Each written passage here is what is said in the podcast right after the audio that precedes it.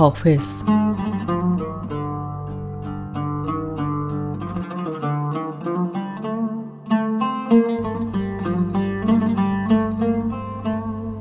داریوش آشوری.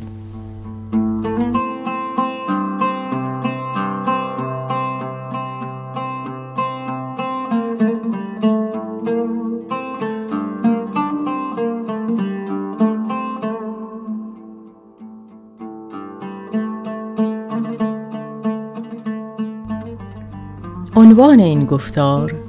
یعنی معمای حافظ برمیگردد به یک مسئله و درگیری ذهنی که از سالهای دور از روزگار جوانی با من بوده و ذهن من هوشیار و ناهوشیار در آن میکاویده و در حل آن میکوشیده است.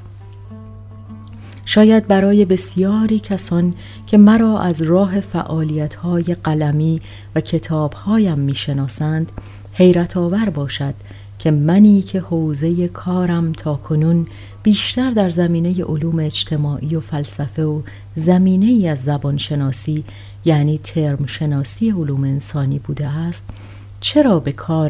به اصطلاح حافظ شناسی پرداخته ام؟ زیرا این کار را چنان که تا کنون رسم بوده است کار ادبیات شناسان یا پژوهندگان تاریخ تصوف و عرفان می‌دانند نه یک پژوهنده علوم انسانی. اما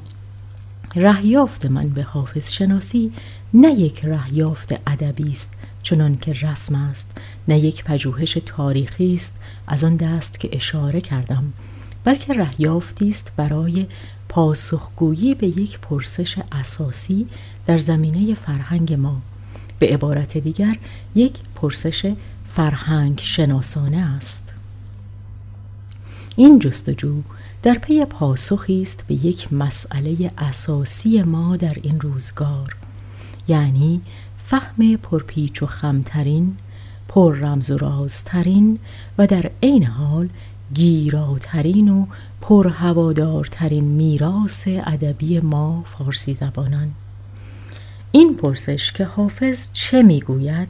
برای من هم پرسشی است نظری درباره بنیاد ساختار معنایی در این دیوان و هم پرسشی است جامعه شناسانه درباره اینکه معنای این همه هیجان و هیاهو در میان ما بر سر حافظ چیست. جاذبه شگفت یک شاعر که هفت قرن پیش میزیسته برای مردمی که شکل زندگی و رفتارشان بر اثر آمدن سازمایه های مادی و معنوی مدرن این همه دگرگون شده از چیست؟ به چه نیازی پاسخ می‌گوید که این همه از هر گروه اجتماعی و طبقه به او روی می کنند و شعر او را زبان حال خود می دانند و سرانجام این که چرا درباره او این همه حرفهای ناهمساز از افقهای فکری و ایدئولوژی یک سر بیگانه با هم زده می شود و همه مدعی آن هستند که حافظ راستین را شناختند. و چرا بسیاری از دوستداران ادبیات فارسی و آشنایان با آن دوست دارند که در کشاکش های فکری و ستیزه های ایدئولوژیک حافظ نیز به عنوان یک شخصیت تاریخی یا چه بسا چهره ای هوادار ایشان و در جبهه ایشان باشند. و اما شگفتتر آن است که هرچه بر اثر ازدهام رویکردهای گوناگون ناهمساز و نیز گذشت زمان و دگرگونی های تاریخی و اجتماعی افزونتر و شدیدتر. فهم این دیوان مشکل تر می شود و بر ابهام آن به عنوان یک متن افزوده می شود جاذبه آن افزونتر می شود به ویژه این رویداد بزرگ تاریخی اخیر یعنی انقلاب که بر همه جنبه های زندگانی اجتماعی و فرهنگی ما اثر ژرفی گذاشته و فضای دیگری پدید آورده سبب رواج بیشتر روی کرد به حافظ و گرمی بی سابقه کار انتشار و ویرایش متن دیوان او نیز شده است. دیوان حافظ بعد از قرآن بیش از هر کتاب دیگری در ایران به چاپ می رسد چنان که می توانیم بگوییم استوره حافظ که همچون همه استوره ها زاده خیال جمعی است. شخصیت تاریخی او را به عنوان یک انسان یک موجود تاریخی محو کرده است. باری کوشش من در پژوهش و کار مطالعاتی چندین ساله ای که کرده ام این بوده است که ما چگونه می توانیم بر اساس اسناد تاریخی حافظ تاریخی را از خلال استوره او چه استوره سنتی چه استوره سازی های مدرن بازشناسی کنیم؟ و البته رفتن به سراغ استوره ها برای بازنمودن زیر متن تاریخیشان در فضای آکنده از هیجان و ناآشنا با منطق تحلیلی و پژوهشگری کاری است که دل به دریا زدن میطلبد و خطر کردن. به هر حال پاسخگویی به این معما برای من گذشته از جنبه اجتماعی آن یک جنبه عمیق شخصی نیز داشت. یعنی روشن کردن ذهن نسبت به یک معمای بزرگ تاریخی و فرهنگی که ریشه های ژرف در روان فردی و جمعی ما دارد و ما را به رفتارهای ناساز وامی دارد.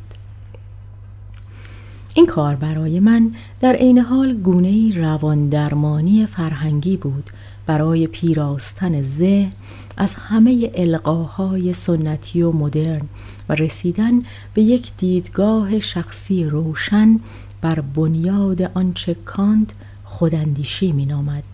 یعنی جسارت اندیشیدن بر پای منطق جویندگی و تحلیلگری خود به جای پیروی کورکورانه از گفته این و آن. تفسیرهای دیوان حافظ از تفسیرهای سنتی صوفیانه آغاز می شود که او را به عنوان یک عارف کامل واصل و عابد پرهیزگار مطلق از جمله اولیا می دانند و دیوان او را سراسر بازگفتی از قرآن و بیان رمز و اسرار آن. سپس در دوران آشنایی با اندیشه های فلسفی و علمی و ایدئولوژیک مدرن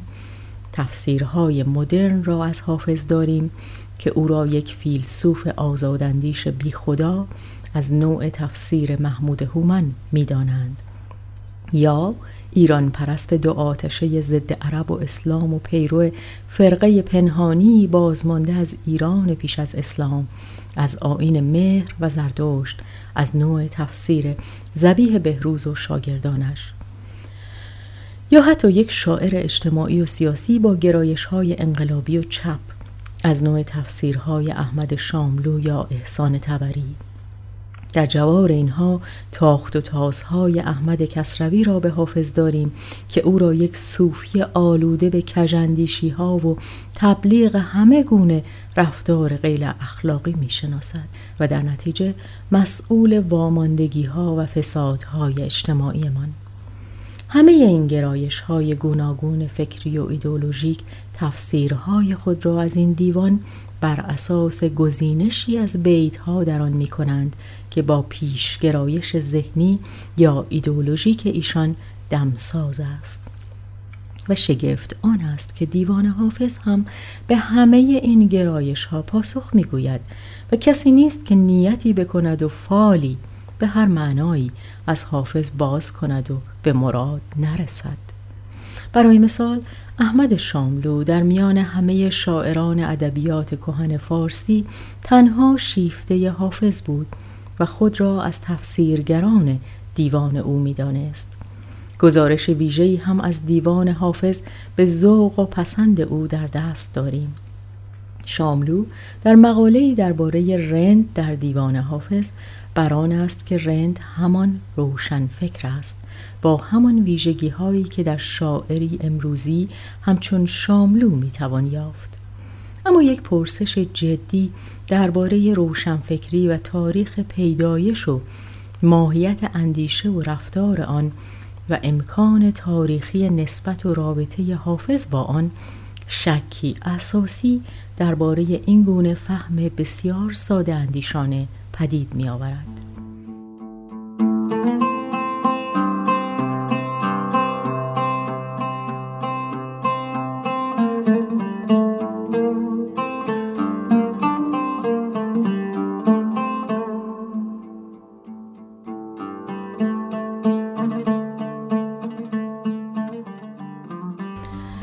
باری این همه کشاکش بر سر حافظ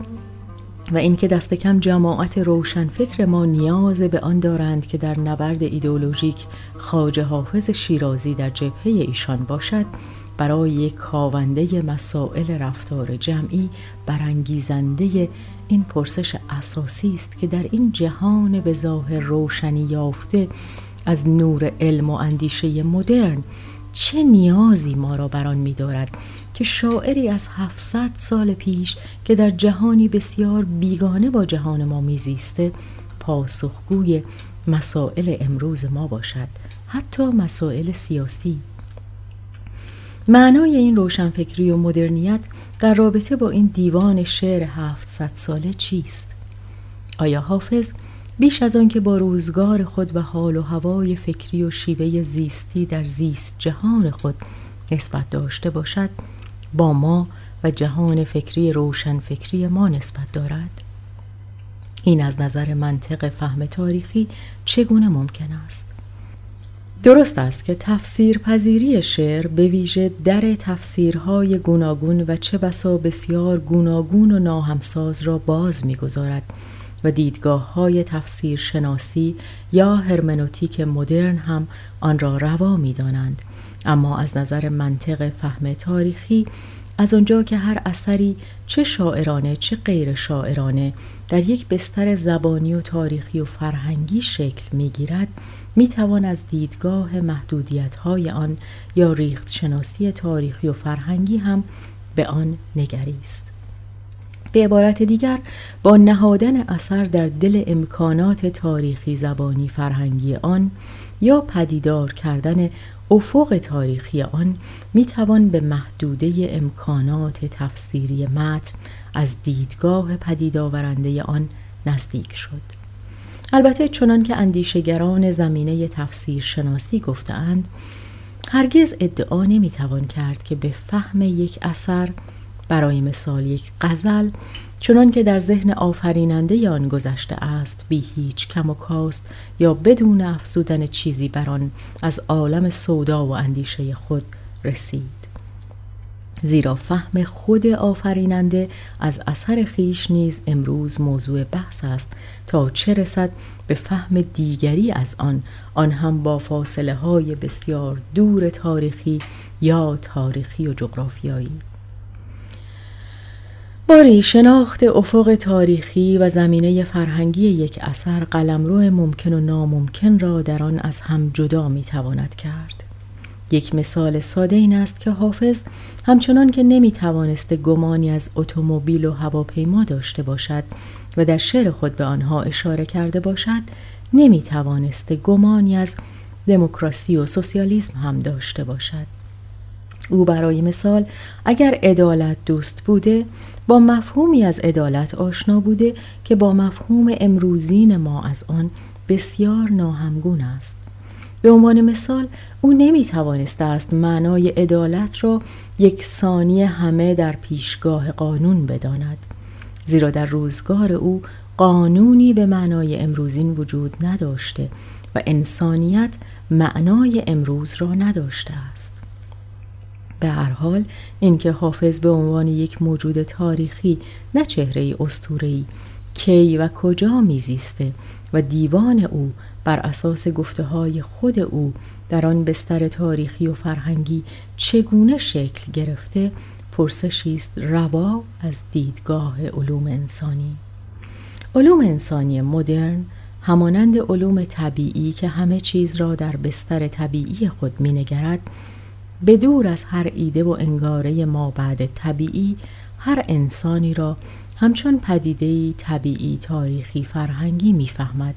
و در این فهم و شناخت هیچ دائیه ارتباط با عالم ماورا هیچ عنصر و اراده یا عامل فهم ناپذیر بعد طبیعی و بیرون از روابط علیت طبیعی و تاریخی جایی ندارد.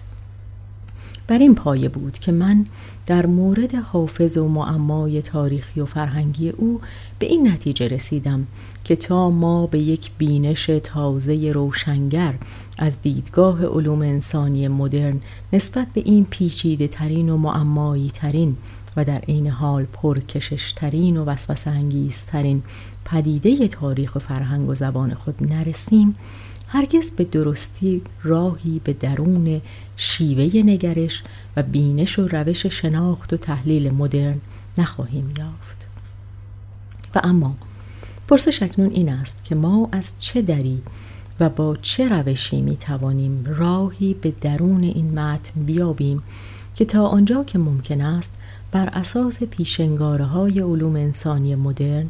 یا علوم تاریخی و فرهنگی به دیدگاهی در مورد او برسیم که دخالت ذهنیت شخصی یا پیشگرایش های ایدئولوژیک در آن به کمترین پایه ممکن رسیده باشد. به عبارت دیگر نتایج یا نظریه به دست آمده از پژوهش به قول کارل پوپر ابطال پذیر باشد. یعنی پذیرای نقد و بررسی و از مقوله احکام خودسرانه و جزمی یا زوراوری اتوریته به شمار نیاید. نظریه‌ای باشد که بتواند بگوید من بر اساس این بن انگاره های علمی و نظری هایپوتزس با این روش بر مبنای این داده ها و اسناد به این نتیجه رسیده نتیجه ای که می‌توان بر همان پایه ها از نو سنجید و دربارش چون و چرا کرد. یا چنان که گفتیم اصل ابطال پذیری را بتوان در مورد آن به کار بست.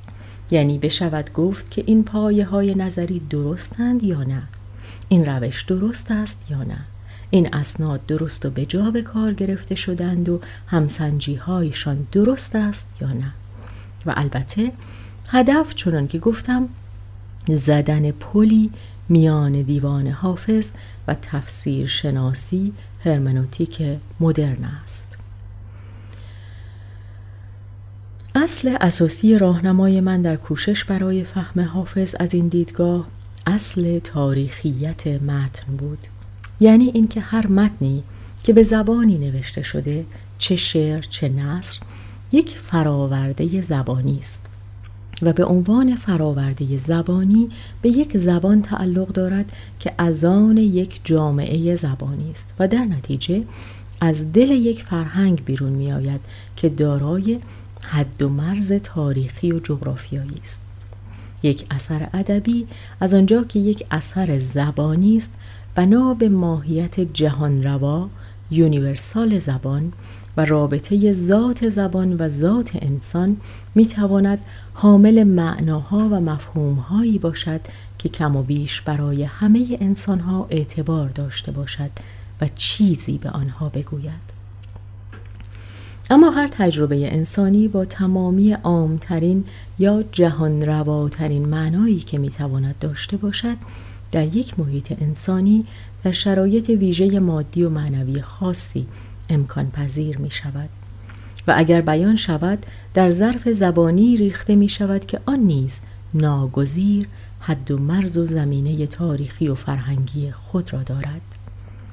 دیوان حافظ نیز به عنوان یک اثر بشری یعنی اثری زبانی تاریخی فرهنگی از این دایره بیرون نیست.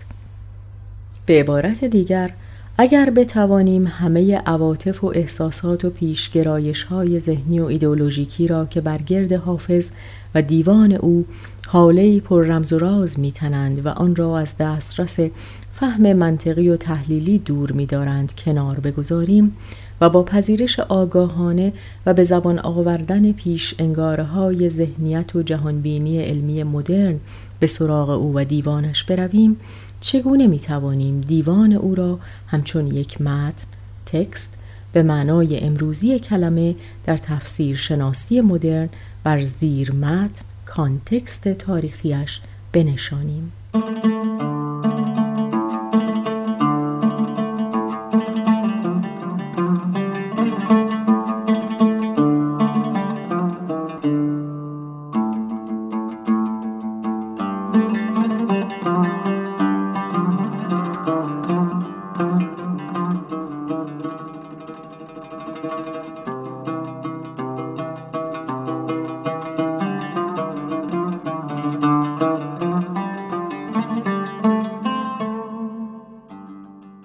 باری این پرسشی بود که خداگاه و ناخداگاه به صورت وسوسه دیرینه ذهن مرا به خود مشغول می داشت و چالشی دائمی با آن داشت. این پیشنگاره ها را نیز از دیدگاه هرمنوتیکی گیورگ گادامر می توان پیش داوری های ذهنیت مدرن دانست که خود را بر متن زورآور می کنند هرچند که مدعی امکان دستیابی به عینیت باشند.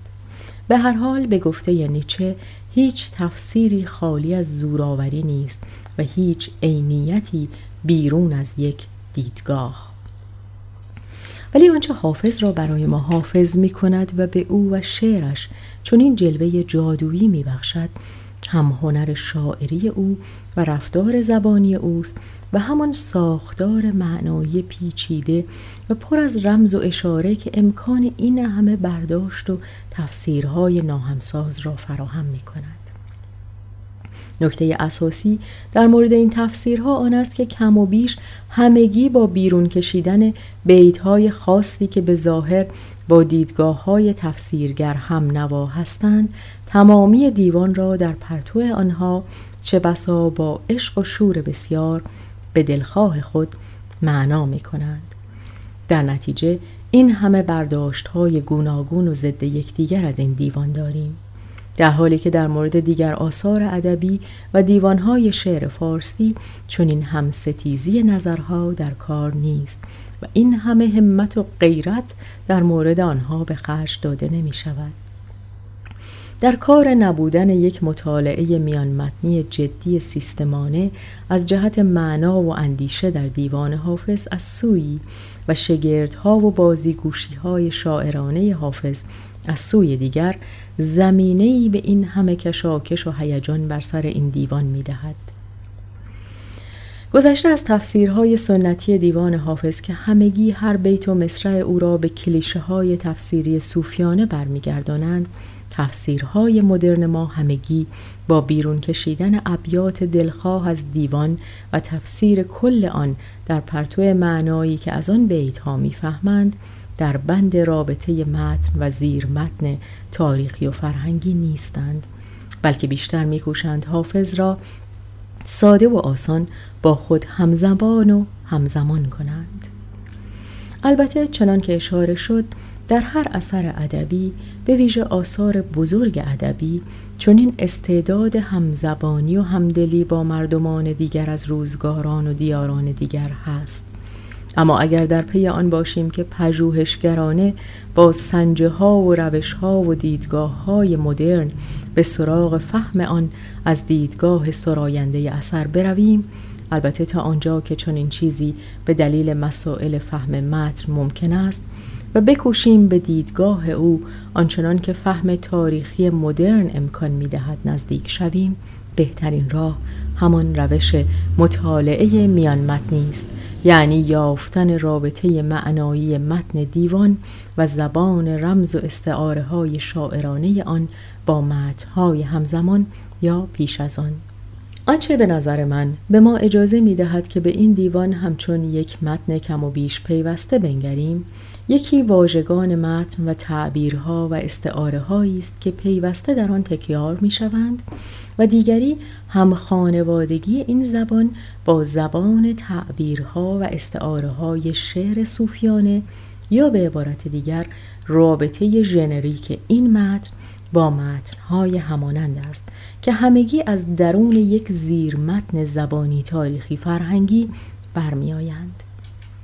به یاد باید داشت که شعر صوفیانه در اساس شعر ژنریک است یعنی قالب های لفظی و معنایی از پیش داده ای را همواره تکرار می کند اما این نکته را نیز بیافزایم که شعر حافظ در عین رابطه سرراستی که با شعر ژنریک صوفیانه دارد دارای ویژگی های شخصی است که آن را در میان همه آنها ممتاز می کند. در این باره نگاه کنید به عرفان و رندی در شعر حافظ به همین قلم. آنچه مرا به کشف رابطه معنایی میان متنی دیوان حافظ و ژانر ویژه‌ای از ادبیات صوفیانه راهبری کرد توجه به رابطه بسیاری از ابیات و غزلهای دیوان با نخستین تفسیر صوفیانه قرآن به فارسی یعنی کشف الاسرار میبودی بود. تفسیری که در آغازه های قرن ششم هجری نوشته شده است و سپس رابطه آن با یک متن تعویلی صوفیانه دیگر یعنی مرساد العباد نجم الدین رازی از قرن هفتم که آن هم زیر نفوذ تفسیر میبودی است و بسیاری از درون مایه ها و شعرهای آن را تکرار می کند. کنار هم نهادن بیت های بسیاری از حافظ با آنچه این دو متن با زبان نصر شاعرانه و با شور بسیار در تعویل شاعرانه از روایت آفرینش آدم در قرآن می‌گویند. نگاه کنید به مطالعه میان متنی در عرفان و رندی. همانجا. معنای مفهومهایی همچون سلامت، ملامت، گنج، گدا و بسیار دیگر را که در ادبیات شاعرانه صوفیانه و دیوان حافظ بسیار می آیند و همچنین معنای بسیاری بیتها و غزلها را بر من روشن کرد. این مطالعه میان متنی نه تنها رابطه دیوان حافظ را با این دو متن و متنهای دیگر شعر و نصر صوفیانه از این نوع بلکه اساس تعویلی ادبیات عرفان عاشقانه زبان فارسی را روشن می کند یعنی پاسخی به این پرسش اساسی می دهد که خوف زاهدانه صوفیان نخستین از خدا و انتقام جویی و دوزخ او چگونه به شور و عشق بینهایت به او بدل شده و خدا در مقام شاهد ازلی در مقام معشوق چگونه پدیدار شده است؟ این تحول بسیار مهم گفتمان زاهدانه نخستین به گفتمان شاعران عاشقانه پسین از تعویل روایت آفرینش آدم در قرآن بیرون می آید که میبودی به دنبال تکمیل تفسیر استاد خیش خاج عبدالله انصاری نخستین روایت گسترده از آن را با نصری دلکش و پرشور دست داده است. به گمان من بخش تفسیر عرفانی کشف الاسرار را باید متن مادر برای تمامی ادبیات عرفان عاشقانه پس از آن دانست. این تعویل سرچشمه آثار شعری و نصری صوفیانه در روایت رابطه عاشقانه انسان و خداست.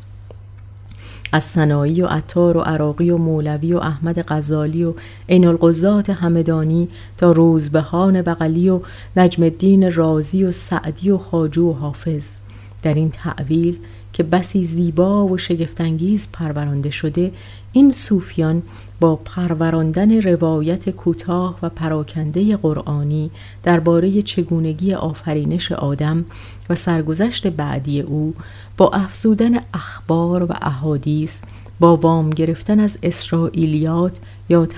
های یهود از روایت توراتی آفرینش با باریکندیشی دور و دراز دو سه قرنه به دستاورد شگفتی می‌رسند که بنیاد این تعویل و اساس انسانشناسی و خداشناسی صوفیانه عاشقانه است.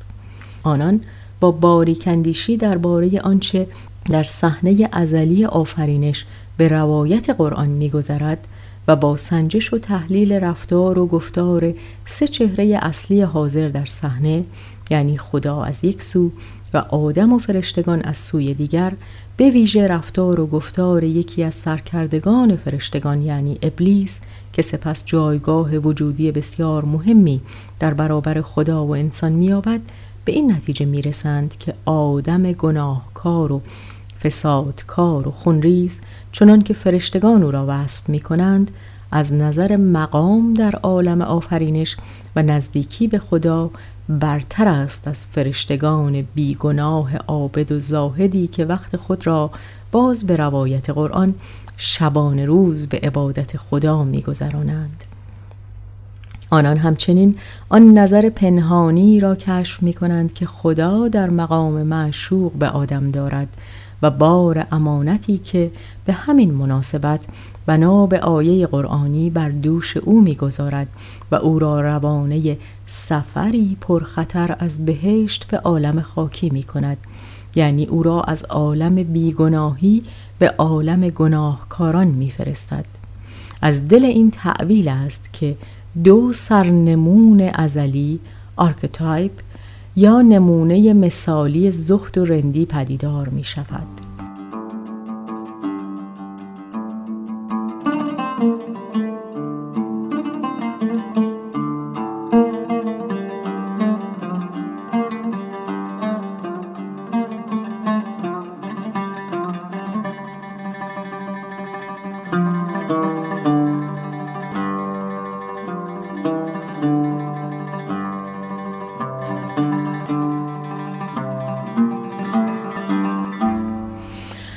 فرشتگان زاهد عابد و به ظاهر نزدیک به درگاه الهی نمونه و نماد مثال نخستینند یعنی زهد و بیگناهی و آدم دارای استعداد گناهکاری و بدکاری نمونه و نماد مثال دومین یعنی رندی. در واقع تمامی صحنه ای که این تعویل می‌پردازد در بنیاد داستان رقابت انسان و فرشته بر سر نزدیکی به خداست و کشف آن طرح پنهانی که به قول حافظ نقش مقصود از کارگاه هستی در آن درج است. در این خانش صوفیانه از متن کلام الهی است که سرانجام رند لاعبالی با جانبازی در راه عشق به معشوق ازلی بالاترین جایگاه را در هستی از نظر نزدیکی به خدا در مقام دوست و یار پیدا می کند و زاهد عالی مقام ناگزیر فرودست او قرار می گیرد که فرشته ره ندارد به مقام آدمیت. توجه باریکندیشانه به این دو سرنمون رمزگشای جنگ بیپایان حافظ و زاهد در این دیوان است زیرا حافظ با سرنمون ازلی خود یکی است که همان آدم گناهکار ازلی یا نخستین رند است زاهد همان فرشته است یا آن گونه از موجود انسانی که فرشته نمایی می کند و به دروغ و ریا زهد می فروشد. این زاهدان ریایی در میان بشر از آن رو ریاکارند که در برابر دیگران ادای فرشته را در میآورند اما از آنجا که در حقیقت بشرند و طبعی گراینده به گناه دارند چون به خلوت می‌روند آن کار دیگر می کنند. اگر به مکانها در شعر حافظ توجه کنیم دو دست مکان به صورت حقیقی یا نمادین می بینیم. یکی مکانهای ازان زاهدان چه آسمانی چه زمینی که به نامهای مسجد و خانقاه و صومعه و حرم و کعبه از آنها نام می‌برد و دیگر مکانهای از آن رندان یعنی جایگاه میخاران و گناهکاران که از آنها با عنوانهای میکده، میخانه، خرابات، دیر مغان و جز اینها نام می‌برد. جایگاه حافظ حافظ را از آن جهت در گیومه می‌گذارم که شخص حافظ در دیوان او هرگاه که از خود نام می‌برد چه بسا با سرنمون خود یعنی آدم یکی است و نماینده نوعی انسان است در برابر فرشته. نگاه کنید به مقاله عرفان و رندی. جایگاه حافظ همواره در این دسته دوم مکان هاست و او از دسته اول گریزان است. زیرا در آن ماجرای ازلی در آغاز آفرینش سرنوشت او رندی بوده است که تقدیر ازلی انسان است. مرا روز ازل کاری به جز رندی نفرمودند. همانجاست که او می زندگانی را از دست ساقی ازلی می‌گیرد و گوشه جمال او را می‌بیند و دل به زیبایی بینهایت میبازد. آن جمال برای او در قالب هوا نیز پدیدار می شود که با وسوسه جادوییش او را به دام گناه می کشاند و از عالم سادگی و بیگناهی فرشتوار به در می کند در پی آن ماجراست که حافظ خلوت نشین زاهد یا مسجد نشین از بهشت نادانی و بیگناهی فرشتوار رانده و به عالم دانایی و هوشیاری انسانی کشانده می شود که سرمستی عاشقانه نیز با آن است. و بدین سان او از مسجد عالم قدس از جوار فرشتگان به خرابات یا خراباباد عالم خاکی میافتد. من ز مسجد به خرابات نخود افتادم. اینم از روز ازل حاصل فرجام افتاد. باری از دل تعویل شاعرانه صوفیانه داستان آفرینش در قرآن خداشناسی، انسانشناسی و فرشته شناسی بیرون می آید که اساس نظریه عرفان عاشقانه و آفرینندگی شاعرانه آن است. آن همه شور و حس و حال در ادبیات اصیل این مکتب چنان که در آثار سنایی و عطار و مولوی و سعدی می‌بینیم در برابر سردی و منطق بافی زاهدانه عرفان نظری از یک ناهمگونی بنیادی در خداشناسی و انسانشناسی و فرشته شناسی آن دو برمی آید که شرح آن در این گفتار نمی گنجد. اساس این ناهمگونی در دو گونه تعویلی است که این دو مکتب از استوره حبوط می کنند. نگاه کنید به دو مکتب تعویلی در عرفان و رندی مطالعه میان متنی چنان که دیدیم راهگشای ما به فهم مرکزی ترین نکته در دیوان حافظ یعنی رویارویی زهد و رندی است که با روی کرد سرراست به متن دیوان به چنگ نمی آید. زیرا در آن به زبان رمز و نماد و استعاره و بازی ها و بازیگوشی های زبانی شاعرانه بیان شده است. کلاف ارتباطی این تعویل در این گزارش شاعرانه در قالب غزل به تب به هم پیوسته نیست و تنها با خانش تفسیر شناسانه هرمنوتیکی متنهای همسو یا در ارتباط با آن همچون کشف الاسار و مرساد العباد است که سررشته به دست می آید. بر اساس این رابطه میان متنی است که به نظر من می‌توان ساختار پایه‌ای معنایی دیوان حافظ و زبان رمز تعبیرها و استحاره های آن را یافت.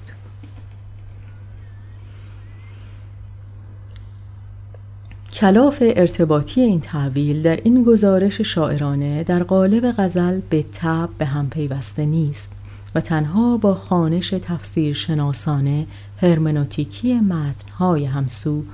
یا در ارتباط با آن همچون کشف الاسرار و مرساد العباد است که سررشته به دست می آید. بر اساس این رابطه میان متنی است که به نظر من می توان ساختار پایه‌ای معنایی دیوان حافظ و زبان رمز تعبیرها و استعاره های آن را یافت. به عبارت دیگر رابطه متن و زیر متن را در آن به معنایی که گفتیم دریافت. رابطه میان متنی از راه کشف رابطه دیوان حافظ با متنهای شعر و نصر ادبیات صوفیانه و عرفانی با نشان دادن بازتاب خداشناسی و انسانشناسی و فرشته شناسی صوفیانه پیش از حافظ در دیوان او اساسی ترین مفهوم های دیوان او را که بر بنیاد رویارویی دو مفهوم زهد و رندی است روشن می کند. این رویارویی تا کنون بیشتر به معنای اخلاقی فهمیده شده است یعنی رویارویی نادرستی و ریای زاهدانه در برابر پاک نهادی و راستی رندانه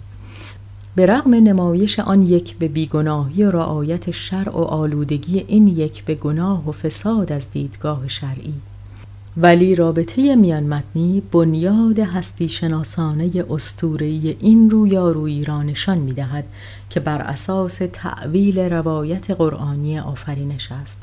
از دل این تعویل است که تضاد و کشاکش میان دو گونه اصلی باشندگانی که سرراست با خدا ارتباط دارند پدیدار می شود یعنی آدم بهرهمند از روح اما با تن خاکی از سوی و نوع دیگری که یکسر روحانی است یعنی فرشته از سوی دیگر. دو گونه ای که بر سر نزدیکی به خدا با یکدیگر در کشاکش و رقابتند زاهدان زمینی در طلب بازگشت به بهشت و همجواری با فرشتگانند و گریز از جایگاه انسانی یعنی عالم پست خاکی. اما رند بنا به جایگاه ازلی که برای او نهاده شده و با پذیرش بار امانتی که بر دوش او گذاشته شده پذیرای جایگاه خاکی خیش و تمامی بار بلایی است که در این عالم بلا و حادثه در انتظار اوست. زیرا که او را بیهوده به این عالم نفرستاده اند او به اینجا آمده است تا شاهد تجلی زیبایی شاهد ازلی باشد که در ازل پرتو حسنش میل به تجلی کرده است. جایگاه این تجلی نه عالم روحانی است که جایگاه فرشتگان است یعنی آن موجودی که عشق نداند که چیست بلکه عالم خاکی است که آدم خاکی در آن جای دارد. آدم خاکی به دلیل ویژگی های تقدیریش به دلیل رندیش دارای چنان امکان و استعدادی است یعنی استعداد عاشقی که می‌تواند تماشاگر دلسپرده تجلی زیبای ازلی در آینه جهان خاکی باشد.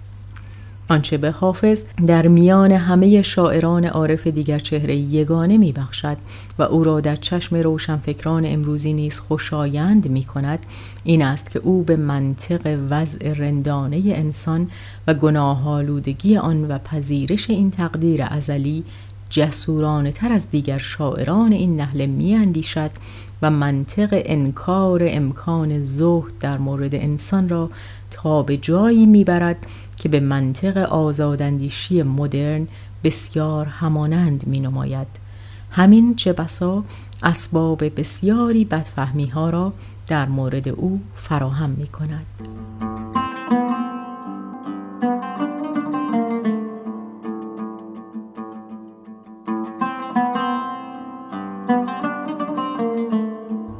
این مقاله متن بازبینی شده یک سخنرانی است که در دسامبر سال 2000 در لندن در نشست های ده شب نقد به مدیریت خانم مهرنگیز رساپور برگزار شده است.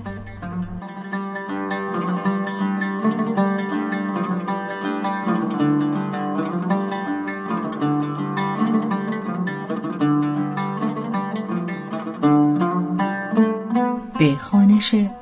شهرزاد فتوحی تنظیم از مجتبا میرسمیعی.